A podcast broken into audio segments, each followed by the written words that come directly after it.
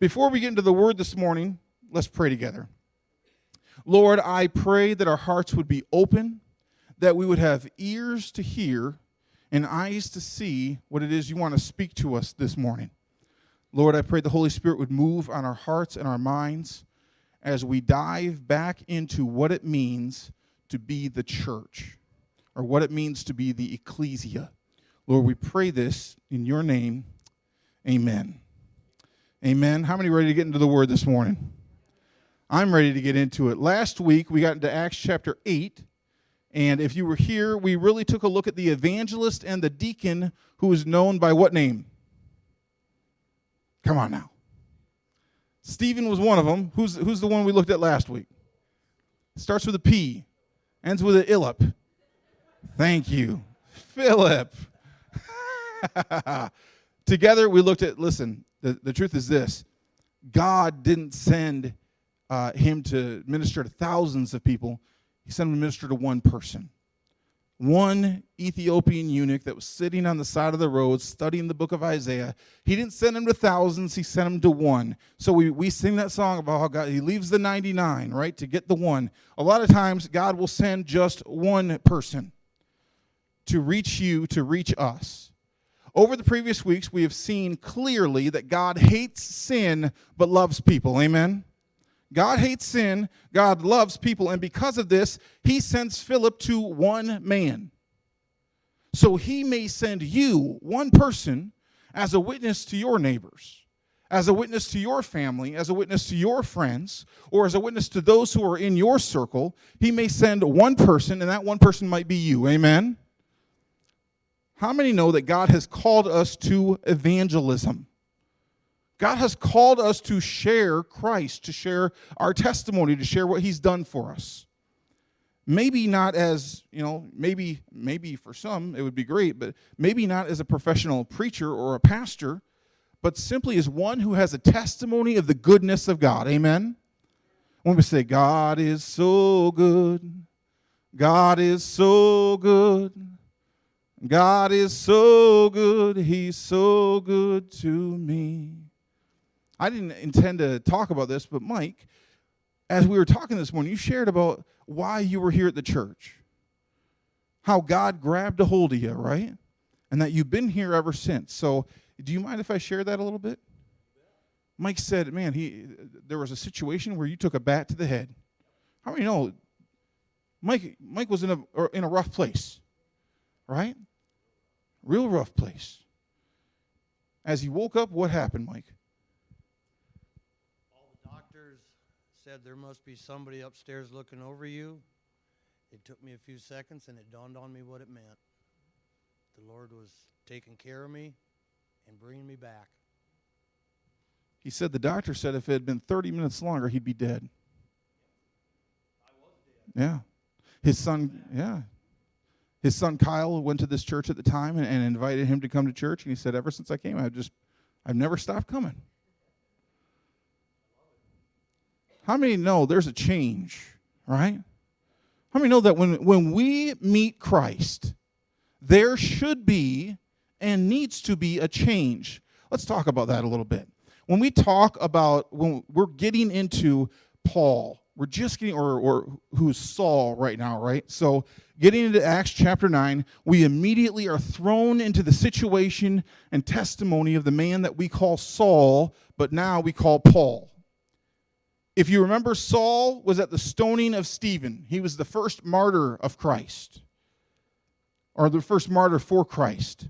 So Stephen approved of his killing, and then the Bible says that he went upon wreaking havoc upon the church.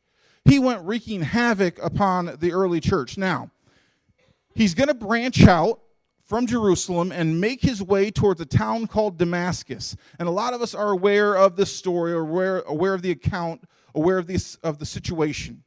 So while he is on his way to Damascus, his plan is to capture any Christ followers and bring them back with him to Jerusalem. That's the plan. But as many are aware, of course, his plans change, right? So let's get into this with Acts chapter 9. We're going to start with verse 1 and we're going to go through verse 9. So it says this Acts chapter 9, 1 through 9 says, But Saul still breathing threats and murder against the disciples of the Lord, went to the high priest and asked him for letters to the synagogues at Damascus, so that if he found any belonging to the way, say the way, if he found any belonging to the way, men or women, he might bring them bound to Jerusalem. He wasn't just going after men, he was also going after women. He would bring them bound to Jerusalem. Now, as he went on his way, he approached Damascus. And suddenly a light from heaven shone around him, and falling to the ground, he heard a voice saying to him, Saul, Saul, why are you persecuting me? But rise and enter the city, and you will be told what you are to do. Verse 7 says, The men who traveled with him stood speechless, hearing the voice, but seeing no one. Verse 8 says, Saul rose from the ground, and although his eyes were opened, he saw nothing. So they led him by the hand and brought him into Damascus. Verse 9 says, And for three days, say three days, he was without sight. He neither ate nor drank. Saul had what I like to call a Mack truck experience with God. Right? Uh, uh, how many know what a Mack truck experience is? In case you don't know, if you were to go out on the highway, and stand in front of a Mack truck, or an, let's say an oncoming Mack truck, if you were to just jump in front of one, how many know you're going to leave different? Right? If you have a Mack truck experience, you're going to leave different. You're going to probably talk differently. You're probably if you get out of the hospital, let's say you survive the truck and you get out of the hospital. Now you're going to walk differently, right? How many know you're going to talk differently? when you have a life changing, life altering, eternity altering experience, there should be a difference. Amen? who you were before the Mack truck, who you were after the Mack truck. How you walked before the Mack truck, how you talked before the Mack truck, and who you are after the Mack truck. All vastly different, right? The truth is, that your salvation experience might not have been as dramatic as Saul's, but your soul was just as affected. How many know our, we went from death to life? We went from being declared sinners to be, being declared righteous through the blood of Jesus. Amen?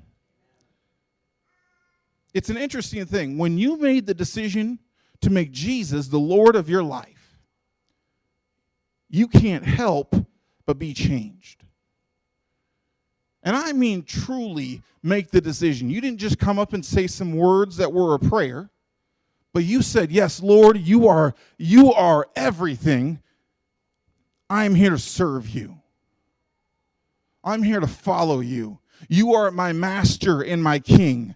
I will serve you in any way I can." When we truly give our lives over to Christ, things start to change. Who we were before versus who we are after. When it comes to the experience of Saul, let's break down a few things that are going on here.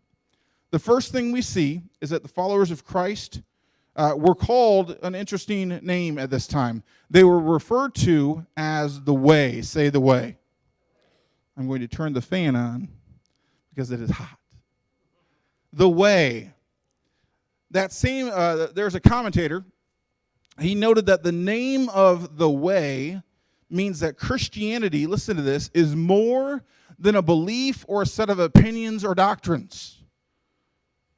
Following Jesus is a way of living as well as believing.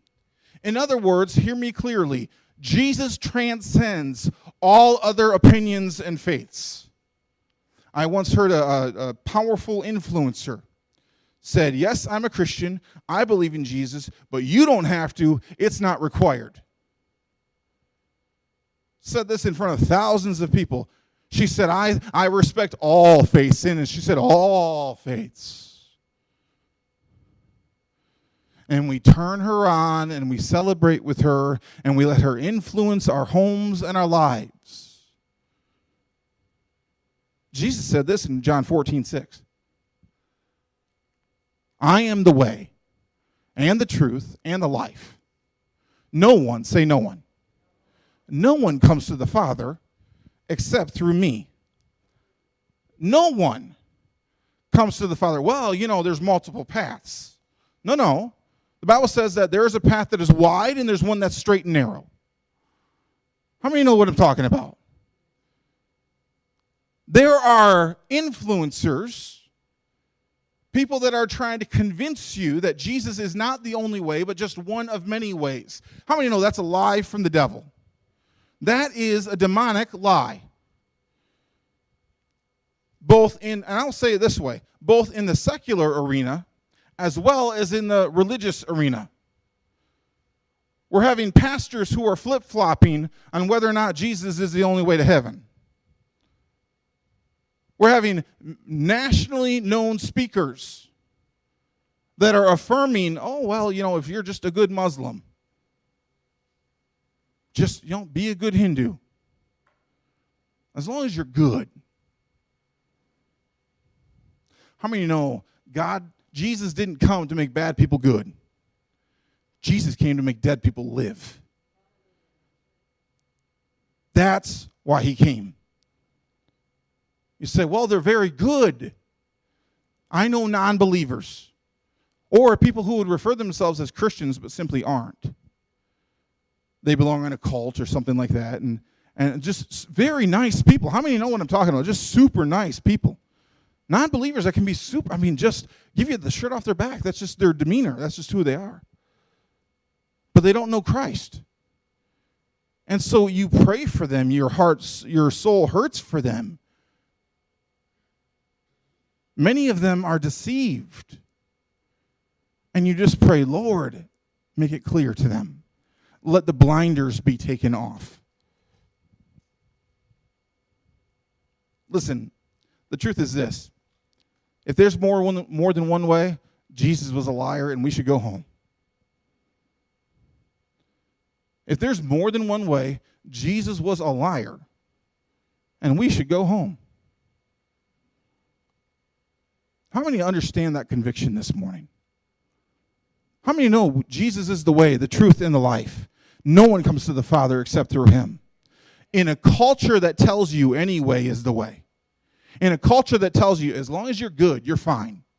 Listen, if you don't have a true, real, genuine relationship with Jesus Christ, you are not fine. You are lost. This is a tough message. Because we go, well, I have neighbors and I have loved ones that they simply don't believe. We love them, we, we care for them, where our soul hurts for them. Pastor David, what do we do?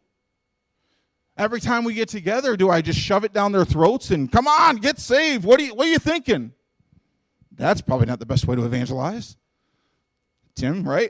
Tim's like, oh no, no, no, no. You pray over the meal. Lord, I pray that they would get saved. Well, okay. That's one way to go.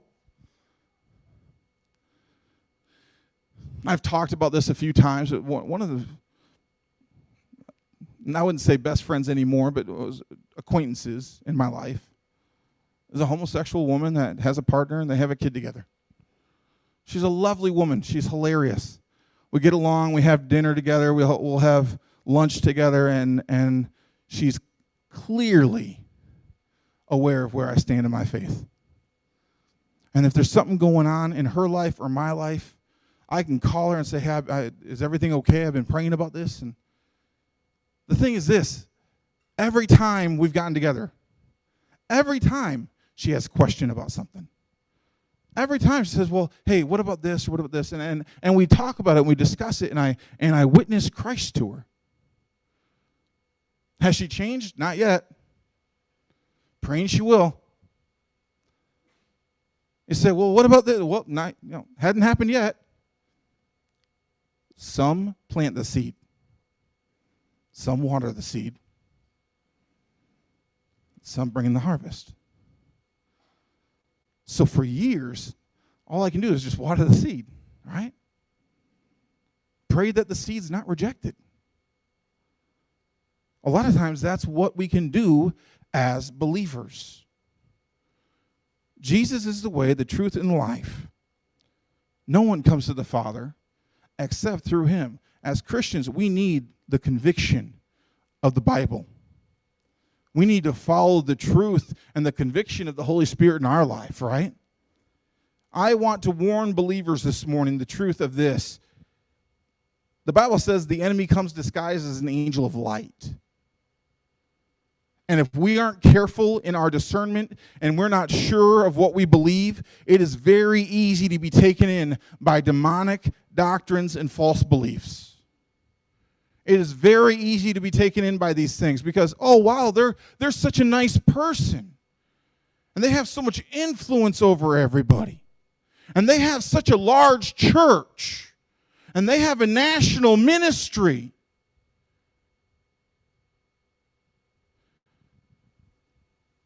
You say, Pastor David, who are you talking about? It's not, it's not hard to find out.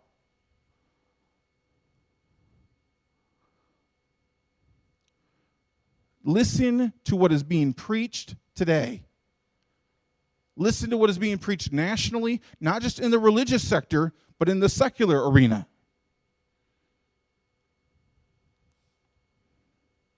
It's very easy to be taken in by false beliefs and demonic doctrines when we are not sure of what we believe. What's the second thing we see?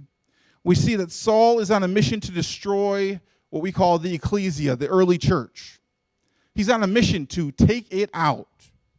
That's what he's doing. He is highly educated, extremely zealous. He's a follower of Judaism. And in Galatians, it says he makes it clear that he advanced his studies beyond anybody else. He was a smart guy, a scholar. He was a true believer in Judaism and saw the early church as a clear threat. So, one commentary said of Saul that he must have thought that he was trying to stop a plague of false religion. That's what he was doing. Saul was approving of killing and wreaking havoc in the early church. He was doing all of this to try to stop the onslaught of what he thought was probably this false religion, this false Messiah. This was a man who was against the followers of Jesus at all costs, right? Even if it meant death.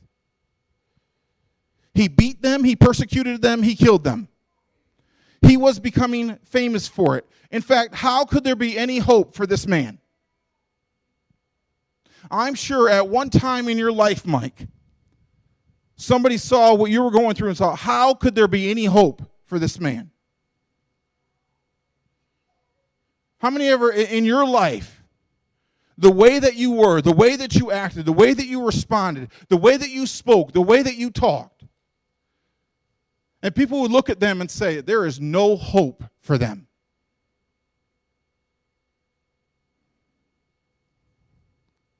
There was a specific testimony of a man I want to share with you this morning. He said this You can get high on sex, you can get high on alcohol, you can get high on all kinds of drugs. I was high on hate and violence. This man was brought up in a spiritual nightmare of parents who were involved in witchcraft and brutality. So when he hit the streets of New York City, he was a hardened man. He was full, void of love and full of hate is what he says. As a teen, he found a conduit for that hate. He joined a gang for his own protection and sense of identity. He joined, he quickly demonstrated his ruthlessness and leadership and rose to be the leader of one of the toughest gangs of New York. When he showed up on the scene, people had reason to run and hide. He was vicious and he was feared. His mother referred to him as a son of Satan. He said New York was a jungle. The law of the jungle is you behave like an animal. Listen, animals don't know the difference between right and wrong. An animal has to kill another animal for survival, and that's what he did. At the pinnacle of his fame, he knew that he had to do something different. He said, The most you can live in this lifestyle is about 20 years. And I was 19 already or I was in it for 19 already. In one year, I'd probably be dead. One psychologist saw him and told him at least five times, five times, there's a dark side in your life that nobody can penetrate. You are walking straight to jail, the electric chair, and then to hell. There is no hope for you. But there was another voice in his life a man named uh, David. In fact, his name was Pastor David. It wasn't me. The pastor risked his life to go and tell him that there was hope.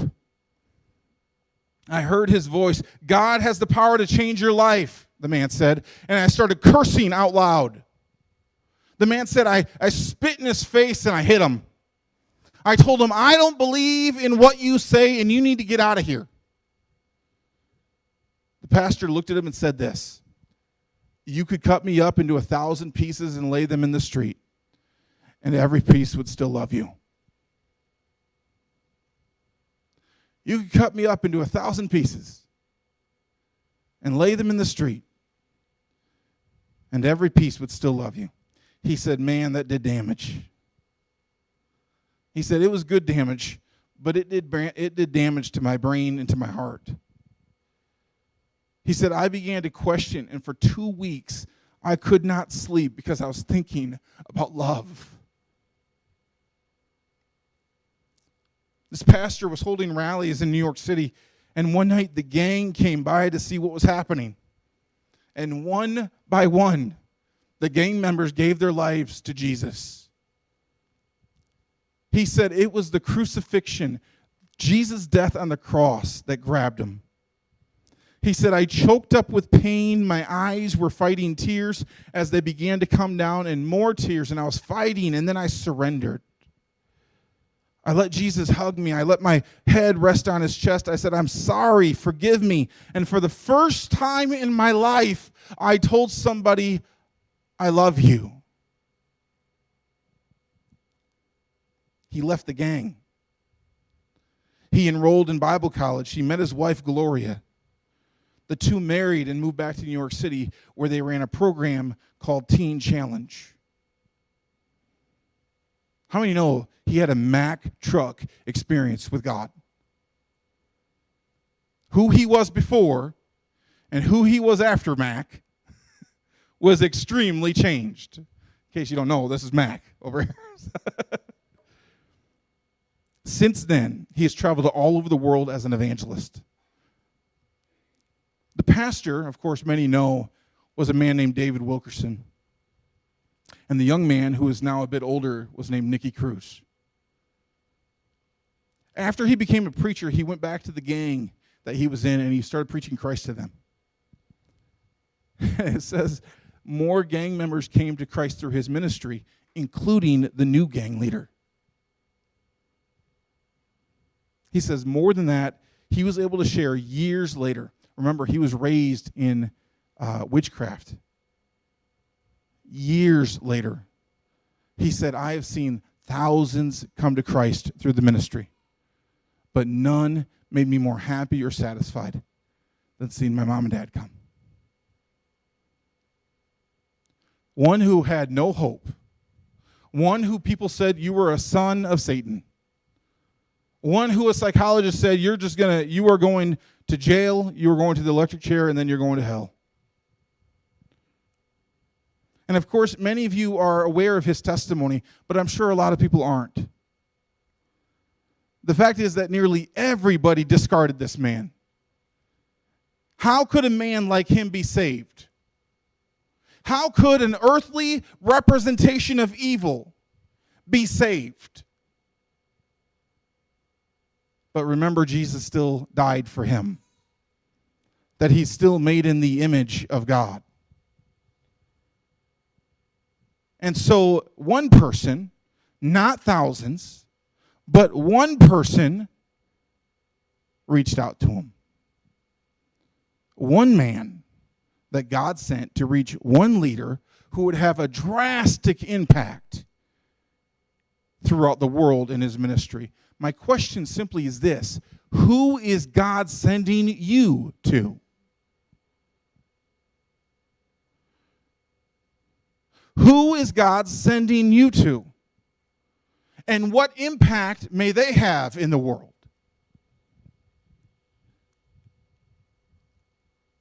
Nobody can say nobody, right? Are we awake this morning?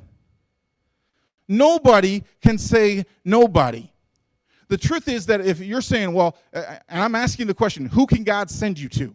And if you're sitting there thinking, well, nobody, I would say you have stopped listening to the leading of the Holy Spirit in your life. You need to repent. Honestly, in the case of Saul, I'm guessing it was really difficult for him to, to come to Christ, right? I'm guessing he was just so hard headed that Jesus just decided, I, I need to show up on the road. I need to show up to like, Saul can't deny me any longer. And so after Saul's salvation experience, we see how there's another man that's called to obedience. How many know that we that we are called to obey the leading of the Spirit in our life? And if the Holy Spirit leads you to uncomfortable places, which a lot of times that's what it is, we need to be obedient to it. How many know a lot of times he leads us to uncomfortable places? It's not easy talking to people just, hey, the Holy Spirit led me here and I need to talk to you about this. And a lot of times they they'll hear that and go, yeah, okay. How many know we live in the real world, right? There's a world outside of these four walls that isn't the church world, but is the secular world. And the truth is, when we get out there, people are not always responsive to God. How many know that to be true? How many are awake this morning? How many want coffee right now? My wife has coffee right now. She's, she's trying to hide it from me. How many know that God has called you to minister to people? And so, Zach, you go up to somebody. You feel the Holy Spirit lays somebody on your heart over and over and over again. You say, Lord, I don't know why I'm thinking about this person, but you, you start praying for them. And then one day you see them. Now, you can go up to them and be like, hey, listen, the Holy Spirit's been speaking to me. I've been praying for you. Make sure you get saved, man. Well, that's one way to do it. Probably not the best way. Or you keep praying for them. And when the door is opened, you say, you know, maybe for weeks, days, months, years, the Lord's been laying on my heart. And now the Lord is using a young man to minister to people around him. Don't let people despise you because of your youth. Right? God wants to use you just like he wants to use your dad and mom. God wants to use our young people, amen? God wants to use you, Mike, to reach those people around you to say, man, you won't believe what God did for me. And so we look at the, our neighbors and we look at our friends and we look at our loved ones and we go, well, I can't talk to them because that's uncomfortable. But you can pray for them. Right? When you walk by and you say, hey, how you doing, man? It's good to see you. You lay hands right there and you just say, Lord, get them. Lord, save them. I mean, you don't say it out loud. You know, that would be a little a little weird. Like, hey, Pablo, hi, nice to meet you. Lord, get him. Come on.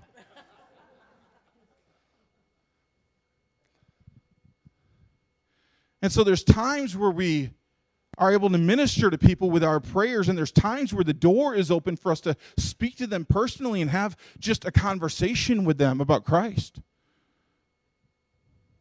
But how many remember that our war is not against flesh and blood, but against principalities and powers? And you say, well, is, you know, when we say, who is the Lord calling you to minister to? I'm not saying that you run up and run up to him on the street and be like, Jesus, save you, get saved now, come on.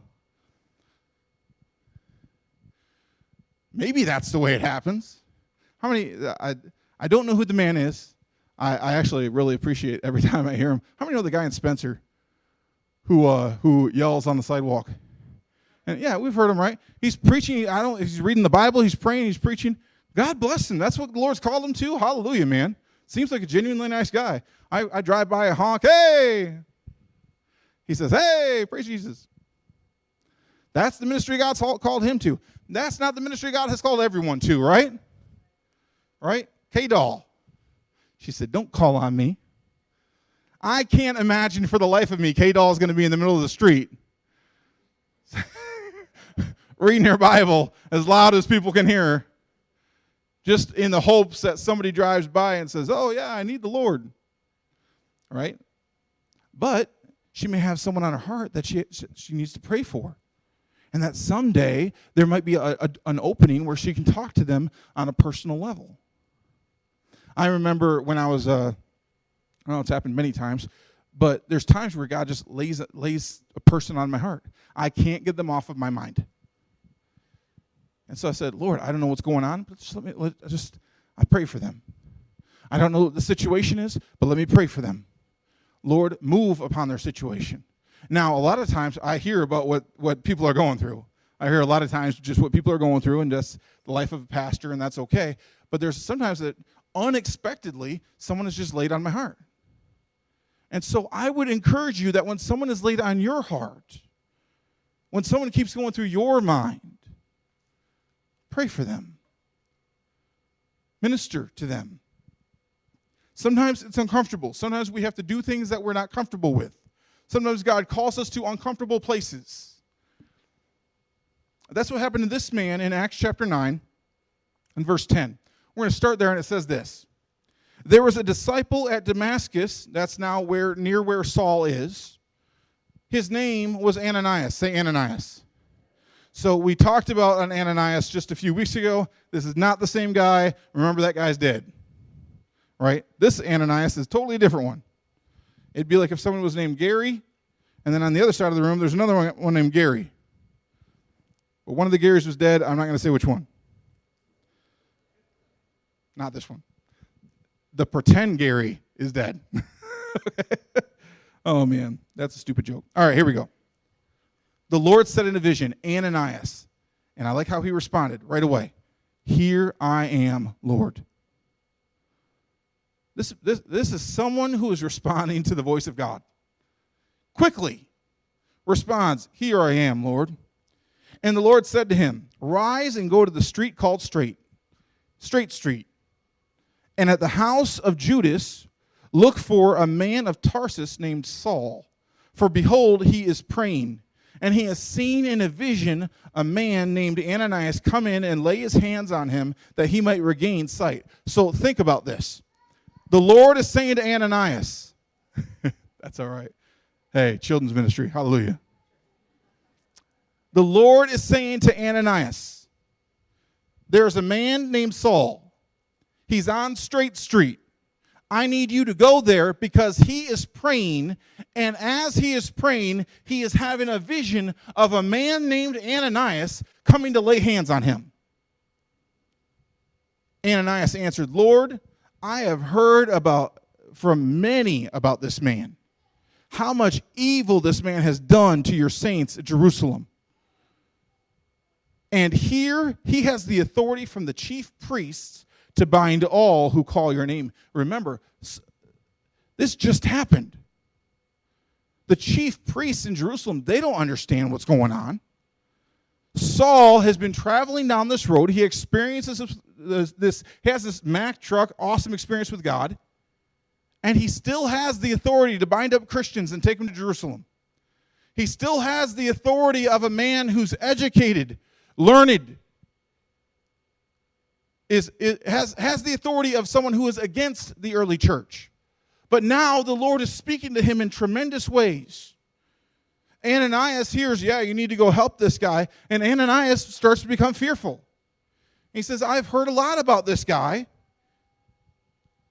He's, I mean, really, I could go up to him and he could bind me up and take me to Jerusalem.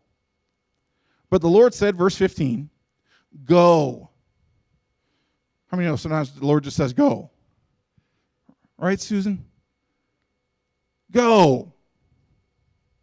It's Susie. I said Susie Jensen. She said, Susan, who's that? Go, for he is a chosen instrument of mine to carry my name before the Gentiles and the kings and the children of Israel. For I will show him, listen to this. Listen to this carefully. This flies in the face of what we're told today.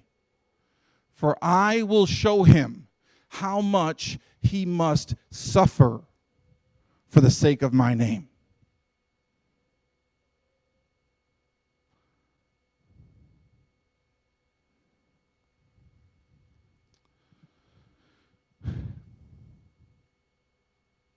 Ananias departs the house, but I want to stay on this for just one second.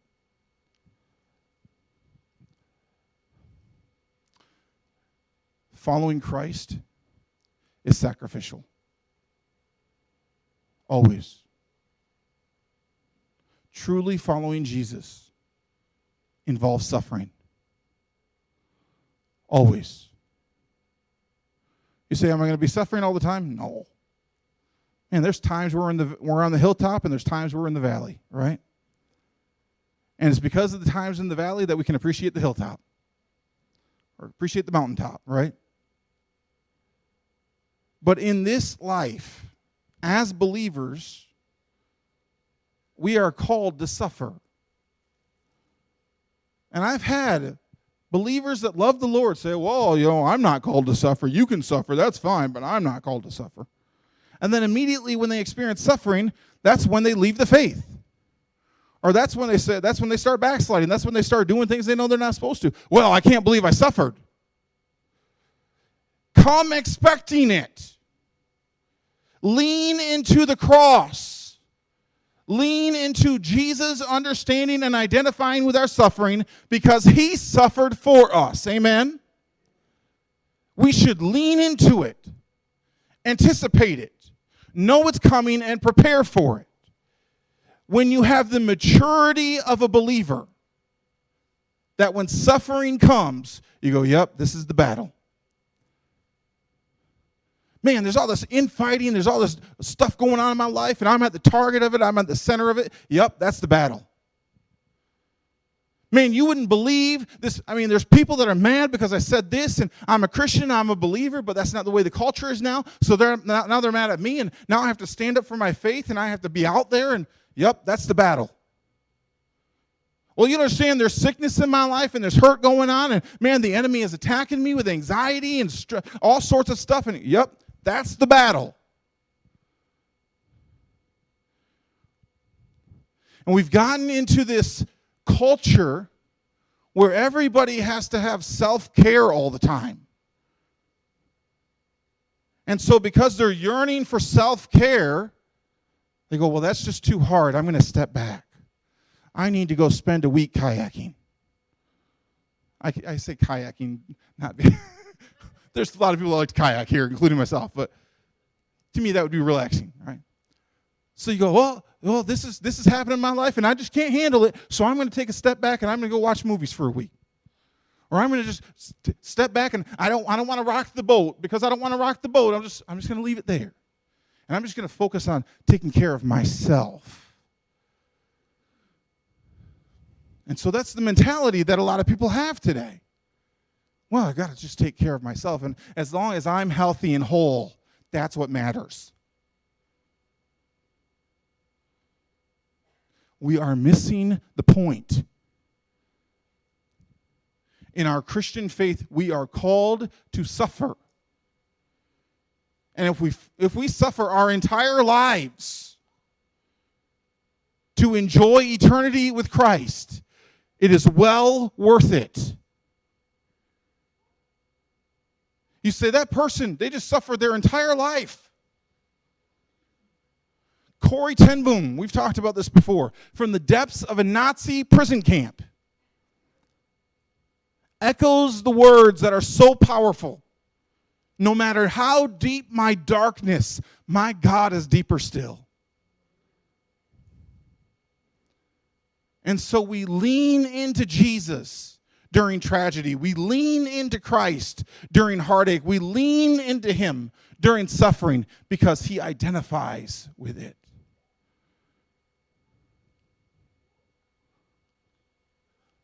I will show Paul or I will show Saul how much he must suffer for my sake. Ananias departs he enters the house and he lays his hands on Saul and he says this He says, Brother Saul, Brother Saul, the Lord Jesus, who appeared to you on the road by which you came, has sent me so that you may regain your sight and be filled, say, filled with the Holy Spirit. And immediately something like scales fell off of his eyes and he regained his sight. Then he rose and he was baptized. and taking food, he was strengthened. And for some days, he was with the disciples in Damascus. So the man is obedient. Saul has regained his sight.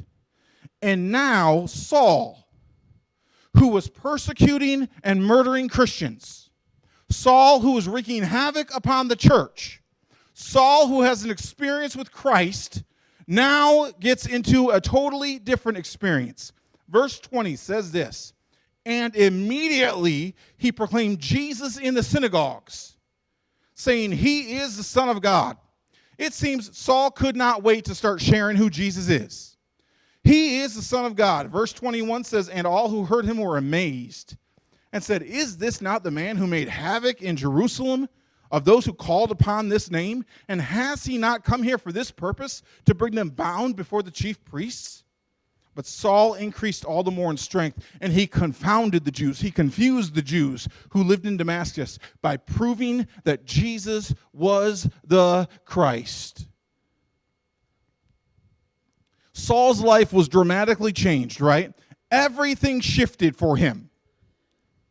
Nothing was the same after he encountered Christ, including his name, who we, we know he would come to be known as the Apostle Paul. His impact on the early church, on the ecclesia, was distinctive and unmistakable, and it was only because of Jesus. Amen? I like what David Guzik said. He said, People were genuinely amazed at Saul's conversion.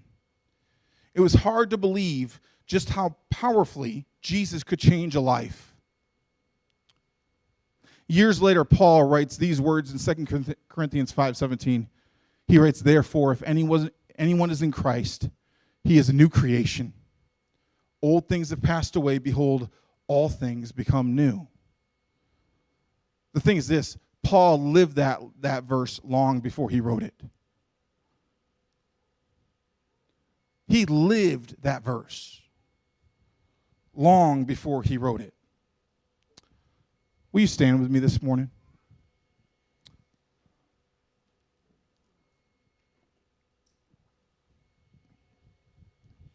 God is so good. God is so good.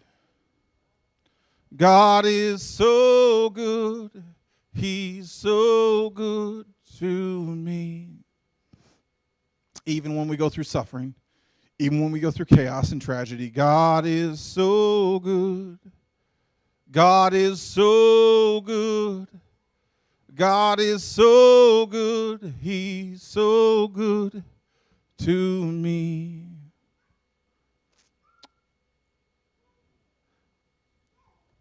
This morning, I am praying and believing that the Holy Spirit is speaking to you those who are here in one of two ways. The first may be those who are here, those maybe are watching online and you say, I don't know who Jesus is. I don't know Christ. I mean, I know the name, I know the concept, I know the person, I've, I've heard the stories, but I don't have a personal relationship with him. If you would all close your eyes this morning.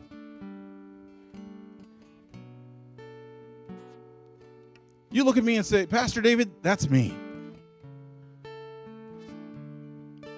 That's me. I've gone to church for a lot of years. I mean, I know the concepts, I understand why people are here, but I don't know Jesus. I need him to be master and king of my life. I want to serve him with all my heart. If that's you this morning, would you lift up your hand?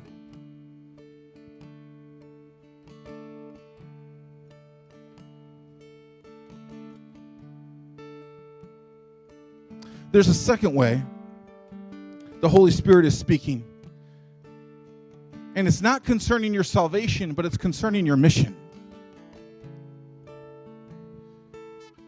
We all have a mission to minister Christ to those around us. We all have that mission. But many times we just aren't sure how.